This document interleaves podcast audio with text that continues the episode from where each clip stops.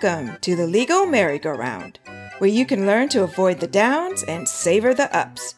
Here, 40 year veteran attorney Paul Samakow will entertain you and help you understand the law in areas we might all face. Brushes with the police? Oh boy. Family disputes? Oh no.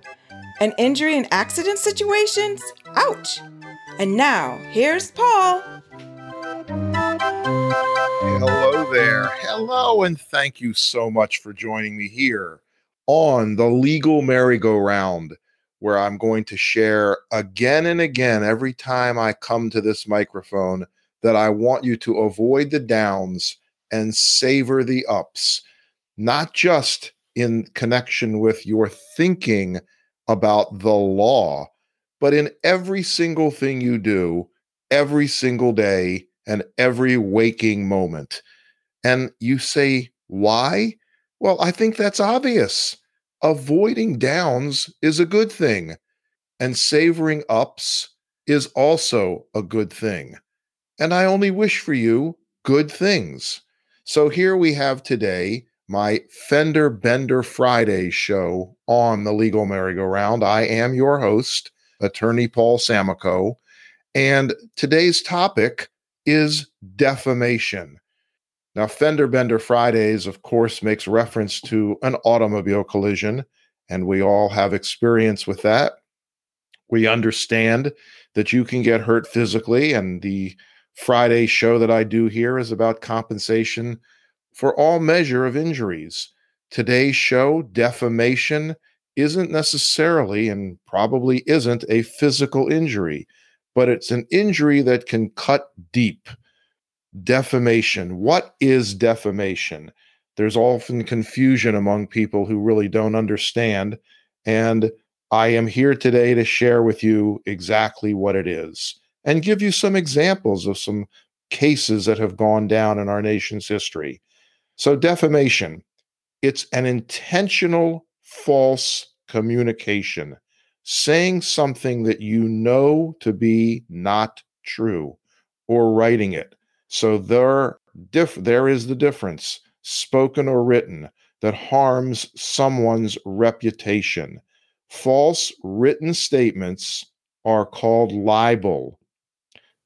Spoken falsities are called slander.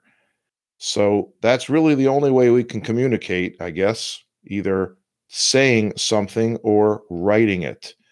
Now, to recover in a defamation claim, the aggrieved individual must show four things. Okay, you got your pencil and paper out. Are you writing this down? Number one, a false statement of fact was made. Number two, the statement was published meaning it was conveyed to someone other than the plaintiff. So if I'm standing there next to you and I make up some story that I know to be tr- untrue about you and I tell you that story, that is not going to be considered defamation because it's just between me and you. So I can lie to your face. But the moment I go to a third person, that's what's considered publication, that allows for the potential of a defamation claim. So at least one person who saw it or heard it and understood it as having a defamatory meaning. Publication includes statements that are posted on the internet, social media websites, and a blog post, a comment, a review, or as a video or an audio statement. So again, it has to have an audience, not just the person to whom the comment is directed. The third thing that must be proven in a defamation case is that the false statement was made negligently or intelligently. Uh, intelligently, well, it wouldn't be intelligent if it was not true. Let me ret- retract that word. Start over. The false statement was made negligently or intentionally with little or no reason to believe that the statement was factually correct. In some situations, actual malice must be proven in addition to falsity. Actual malice can be proven if the person knowingly publishes the false statement of fact or at least recklessly does so. Uh, four, The fourth thing must be proven.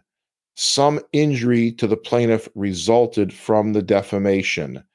I'm going to get to a very detailed discussion of proof of harm in the second half of the show today. But generally, generally speaking, there are four defenses to libel or slander truth, consent, accident, and privilege. Okay, let's go through those. Truth means that it's essentially true. So if I say something to the world about you that is extremely harmful to you, but it's true, then you can't sue me for defamation. Consent to publication will bar any recovery. Accidental publication is not publication. So if my diary about you somehow gets stolen and someone publishes it, you don't have a claim against me. You may have a claim against them, but that's another discussion. Privilege confer- confers what is called immunity uh, on some who are engaged in doing business of the public, such as judges, attorneys, jurors, and witnesses in legal proceedings. All right, so I want to go through just a, a bit more and I want to get to some pretty interesting cases. In common law, this is the law that was brought over to our country from England. There were four types of communications that were considered so harmful that the plaintiff was not required to prove specific harm or damages in order to prevail in a lawsuit. These damages are called per se damages. That means just simply by the publication, you tell a third person, you put it on the internet, whatever it is, one of these four things, you are automatically entitled to damages, to compensation. These communications remain in force in all but a few states. I'll get to that in just a few minutes. The first type of statement that is so damaging that has been brought over to our country and exists now in all but a few states number one, detrimental statements relating to a person's business or profession. Number two, false claims alleging someone committed crimes of you're going to love this term moral turpitude, which is conduct that is considered contrary to community standards of justice, honesty, or good morals. This is typically things like lying or fraud. Number three, statements that a woman was unchaste. Okay, that's a nice word for calling her a prostitute or a whore or a slut or something like that. And number four, claims that the person suffers from a loathsome disease. And typically, this would be something that would might be a sexually transmitted disease. Proof of any of these types of defamatory per se statements typically means that the plaintiff is going to win in a lawsuit against the person who published or uttered or promoted or printed these things. Now, today, only Missouri and Tennessee um, uh, all all states, I should say, except Missouri and Tennessee, have defamation per se laws. So that in Missouri and Tennessee, they do not have those laws. Damage awards rendered by most juries today ultimately reflect real harm. Um, I would tell you certainly false statements are when when false statements are made about public figures, there are stricter standards that apply than let's just call it the garden variety of mudslinging between neighbors. There's a famous case that I'm going to talk about. Um, their uh, Supreme Court back in 1965, the standard case for the claim of defamation uh, involving public figures is New York Times versus Sullivan. Any lawyer can tell you about this case if you ask it established what is called actual malice, the actual malice standard for public figures claiming defamation. So, a public official or other person who has voluntarily placed themselves in the public eye must prove that a defamatory statement was made with actual malice. So, typically, as in this case, a public figure, uh, Sullivan, sued the New York Times for statements that uh, were believed to be uh, false and made with knowledge of actual malice, intending to harm. That is, knowledge that it was false with reckless disregard about its accuracy. The Times case also established more protection for the press. Uh, it allowed for open and robust debate on public issues that made clear what was published uh, in these types of cases prior. Now there's a standard. Sullivan, by the way, was a police officer who claimed the Times made false allegations about him. Now that we're thinking about this class, okay, you know, you you say to you say to yourself, well, wait a minute, what about you know what what about the First Amendment, the First Amendment right to free speech? Well, indeed, it protects critics of public figures now, according to back in '64, the New York Times versus Sullivan. Um, but it protects them only to a point. The the people making these claims against public figures, um, if these claims are done with reckless disregard of falsity, then the public figure then has the right to go ahead and file a defamation lawsuit uh, and would be expected to win. I'd like to share a couple of, of interesting cases with you because as we go around the world and people opening their mouths, sometimes they can find themselves getting in quite a bit of trouble. In 2011, a woman by the name of Crystal Cox claimed press status as an investigative blogger, but she found herself on the losing end of a ruling. She was determined not to be what they called mainstream media. A verdict of $2.5 million was entered against her in an Oregon federal court. She criticized the financial companies. These reviews adversely affected her uh, business. A federal judge ruled that although she was a blogger, her work and numerous websites under business names showed that she did not qualify to get the protections journalists are afforded in defamation cases. It's pretty clear there's better ways to vent frustrations with those we're angry with or against whom we have business problems with than to go public with defamatory comments. You know, clearly filing a lawsuit in a business situation will hopefully resolve the matter, uh, and writing a private letter to someone who has offended you uh, certainly might allow you to vent. Public speech can be very, very costly. Let's go to a celebrity and ask her about public speech. Courtney Love. Know who she is?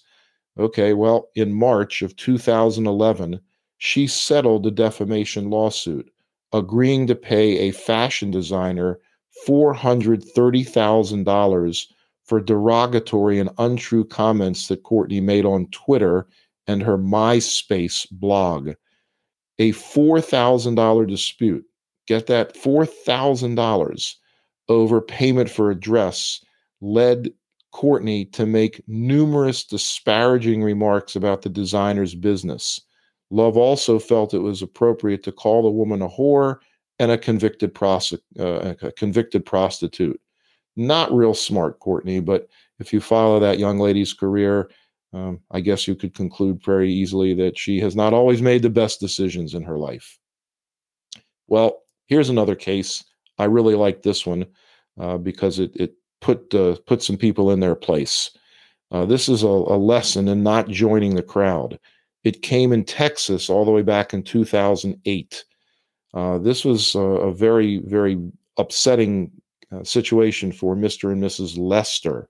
There was an unending, uh, I'll use the word cacophony of malicious people who took their misguided outrage viral.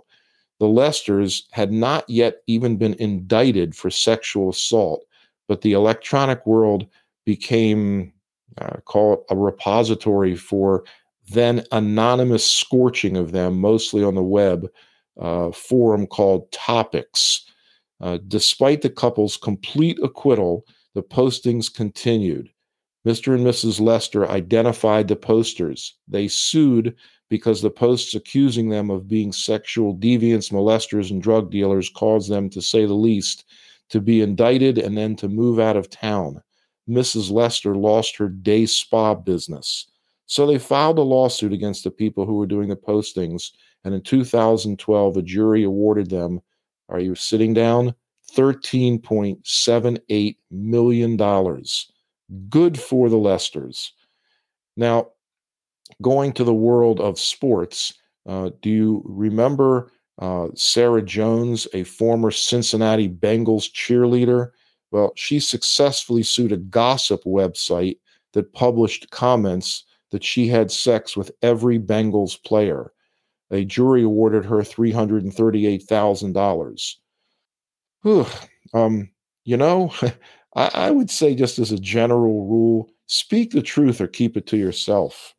I'm going to come back after the break and I want to talk about damages in these cases, not necessarily money damages and how much people get when they sue or don't get, but the structure of damages, uh, the difference between per se and what is called per quod damages in these defamation cases. Don't go away. I'll be right back.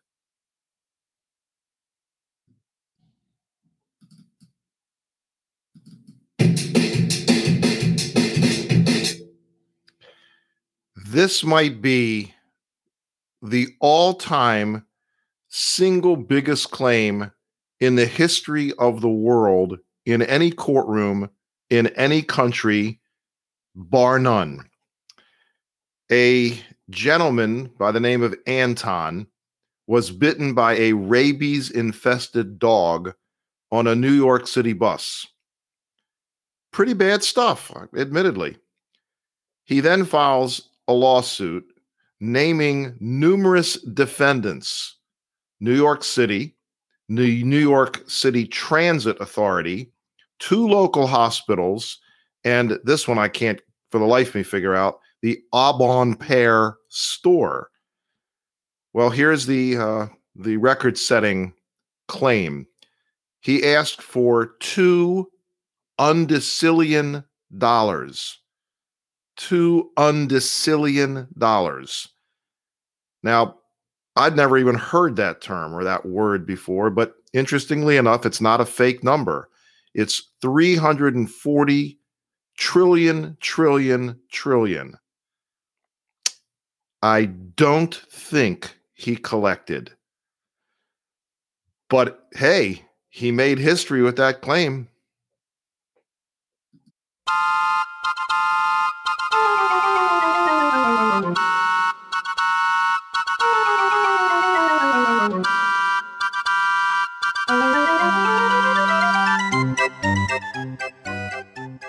Okay, it's break time here on the merry-go-round. We want to give you value. So, do you need an attorney for an injury case or a criminal matter or something involving family law? Mr. Samakow has the answer for you. Go to our podcast website, www.thelegalmerrygoround.com. Again, that's thelegalmerrygoround.com and click on the referrals tab. Then either fill out the form or call the telephone number where you can leave a detailed message that Mr. Samakow will pick up, and you'll get a response with a referral to an excellent attorney in your area within eight business hours. And the referral is free, no charge to you for this referral. So, again, if you're looking for a lawyer that meets the highest standards, Paul is going to hook you up and every attorney he refers to meets the highest standards, and Paul has checked them out for you. If you like what you're hearing from him during these shows, you know he's going to take care of you.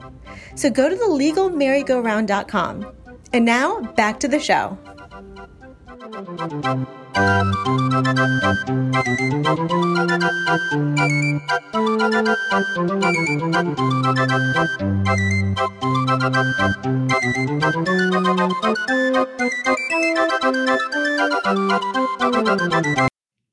you for coming back. Well, of course you did. You couldn't wait to hear about what I'm going to talk about now.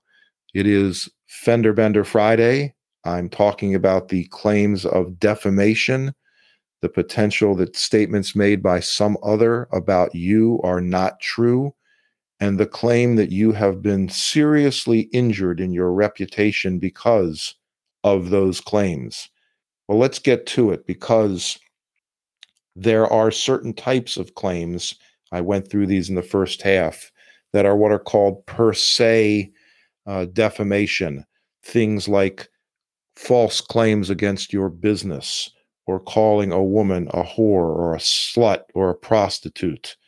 These things you would think have automatic harm. And I think on some level they do. These are called per se damages that are available. You know, I'm a plaintiff's attorney, and there are many who have accused plaintiff's attorneys of actually salivating at the mere possibility of taking on a client in a potential dem- defamation case uh, where there are per se damages available. One of those four things, again, uh, the, chastity of a woman, uh, that kind of thing, because the plaintiff's lawyers might think uh, erroneously, I'll point out now, that if a case gets to the jury, uh, the defendant's going to feel pressure to settle because of the potential of, of uh, ex- excessive damages. Well, um, I think if you go around the country and you ask a lot of plaintiff lawyers what evidence of reputational harm they'd have to produce at this type of a trial, a defamation trial, to recover presumed damages, they might likely say, What are you kidding? None. It's automatic. Call this woman a whore publicly, and uh, you know she gets lots of money. Well, the truth of the matter is that's not always the case. The case law has shown that even presumed damages must be supported by confident, competent evidence, and that the presumption of damages uh, can be overcome. Defense lawyers would strongly uh, be advised to move for what is called summary judgment in a court after the plaintiff's case if the plaintiff has not shown what damages came as a result of the allegedly false statements. Okay, so I want to go into uh, the types of damages, and um, there are two in in these defamation cases. Um, statements that are defamatory per se, and again, I've gone through the list of four, and statements that are defamatory per quod.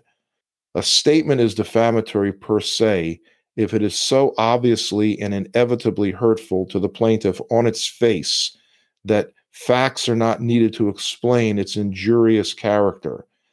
In contrast, a statement is considered defamatory per quod when it's not obviously hurtful on its face, thus requiring additional facts to establish its defamatory nature. So, the main difference between per se and per quod actions for the purpose of defamation understanding when a statement is considered defamatory per se, actual damages are said to be presumed. All right, great.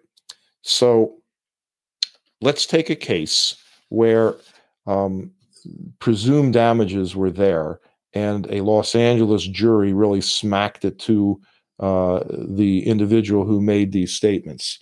And you might uh, you might know if you don't know the the individual, you might know uh, his business. Georges Marciano was the co founder of Guess Jeans.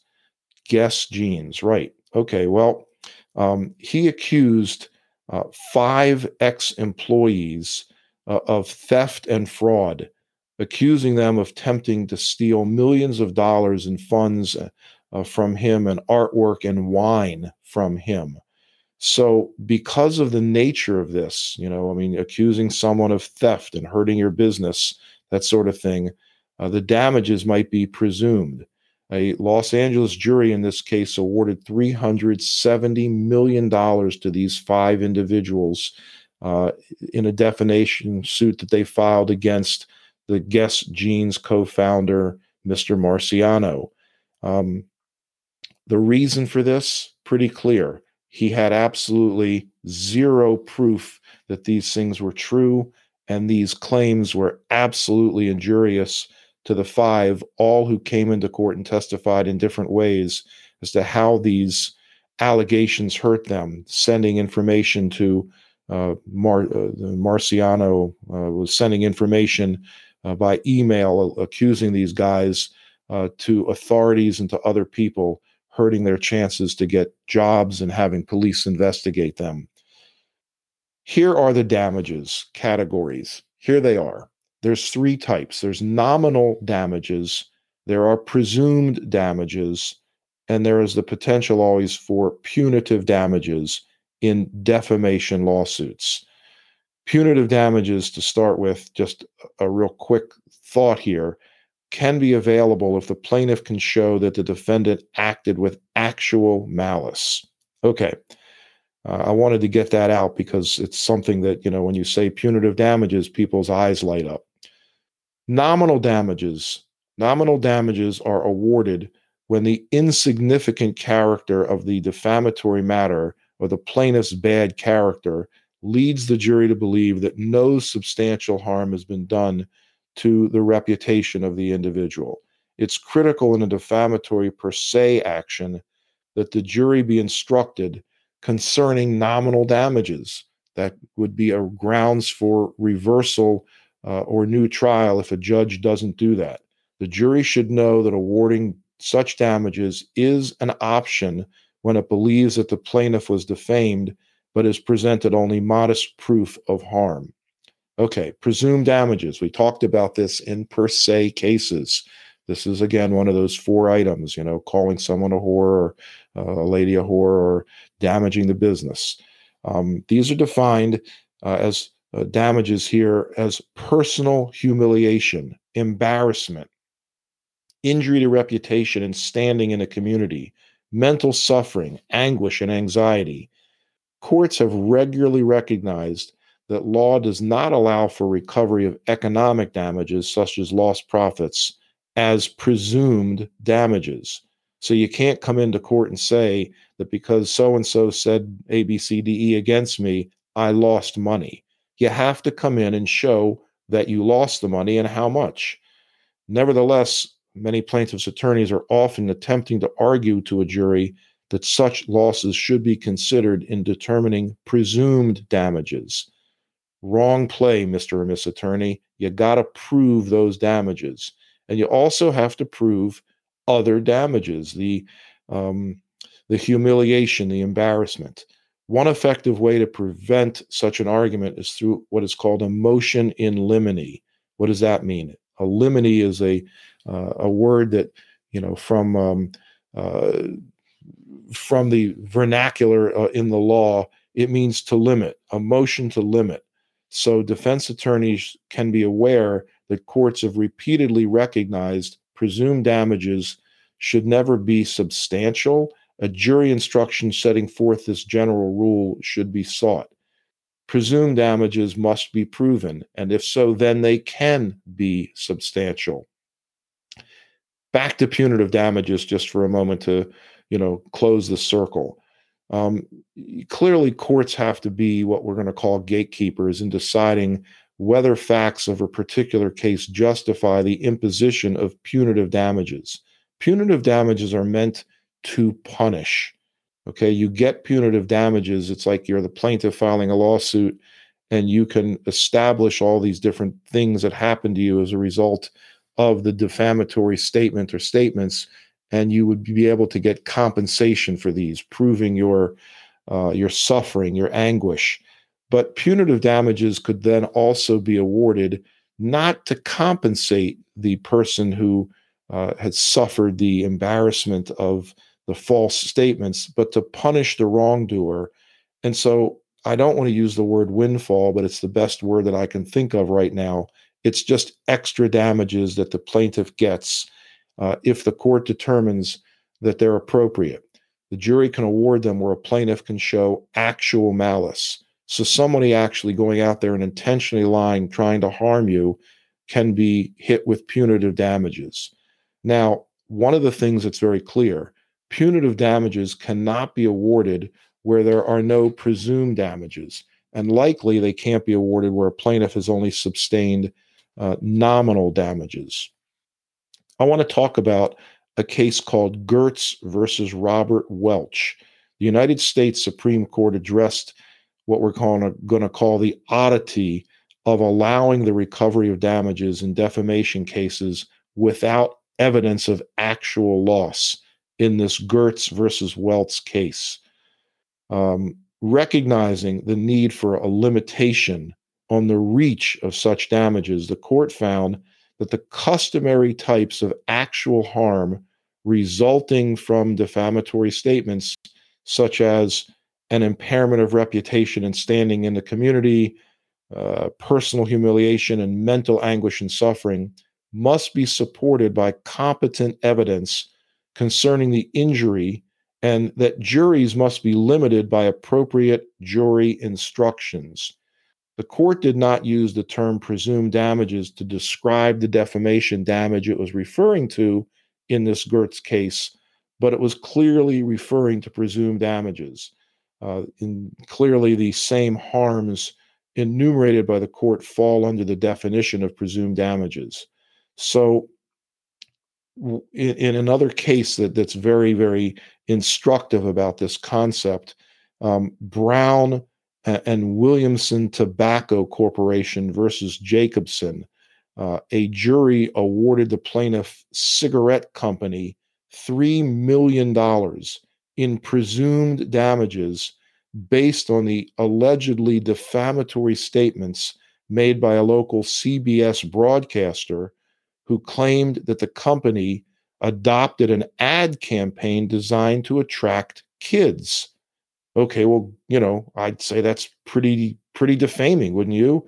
You're a CBS TV announcer, broadcaster, and you're talking about this cigarette company and accusing them of, of designing ads to attract kids, to get kids as customers, you know, for for your cigarette products and tobacco products. I'd say that's pretty damaging. Well, the company, uh, the tobacco company, failed to prove any damages. So, on an appeal, the court reduced the verdict from the $3 million in presumed damages, again, because nothing proven, to $1. $1. Okay, well, folks, a short podcast for you today because you know if i wanted to just keep talking about pod about a podcast if i wanted to keep talking about defamation uh, and cases there's no end to it um, i'm i'm one of these people that just loves knowledge and so you know if i've got nothing else to do which is few and far between in my life um, I'll just sit down at the internet and pick a topic and, and start researching it. And I think it's fun. And perhaps you might think it's fun too. Go in and look uh, on, on the uh, internet, look up defamation cases. Um, you could be reading from now to uh, you know months from now about these cases, and I think if you do that, you'll get a very clear understanding and education, uh, perhaps even more than I've shared with you here on this this show today, uh, about the value of keeping your mouth shut. You know, it's one thing to have a grudge against somebody, it's another to publicize it. Um, I think in this case, less is more. I hope that that you never have a situation where you have been insulted, uh, where you'd want to consider filing a lawsuit against the person who insulted you. And I certainly hope that you'll have the good sense not to ever insult anybody uh, so that they don't sue you. This has been the legal merry-go-round version of Fender Bender Fridays. Have a wonderful weekend, and we will see you back on Monday.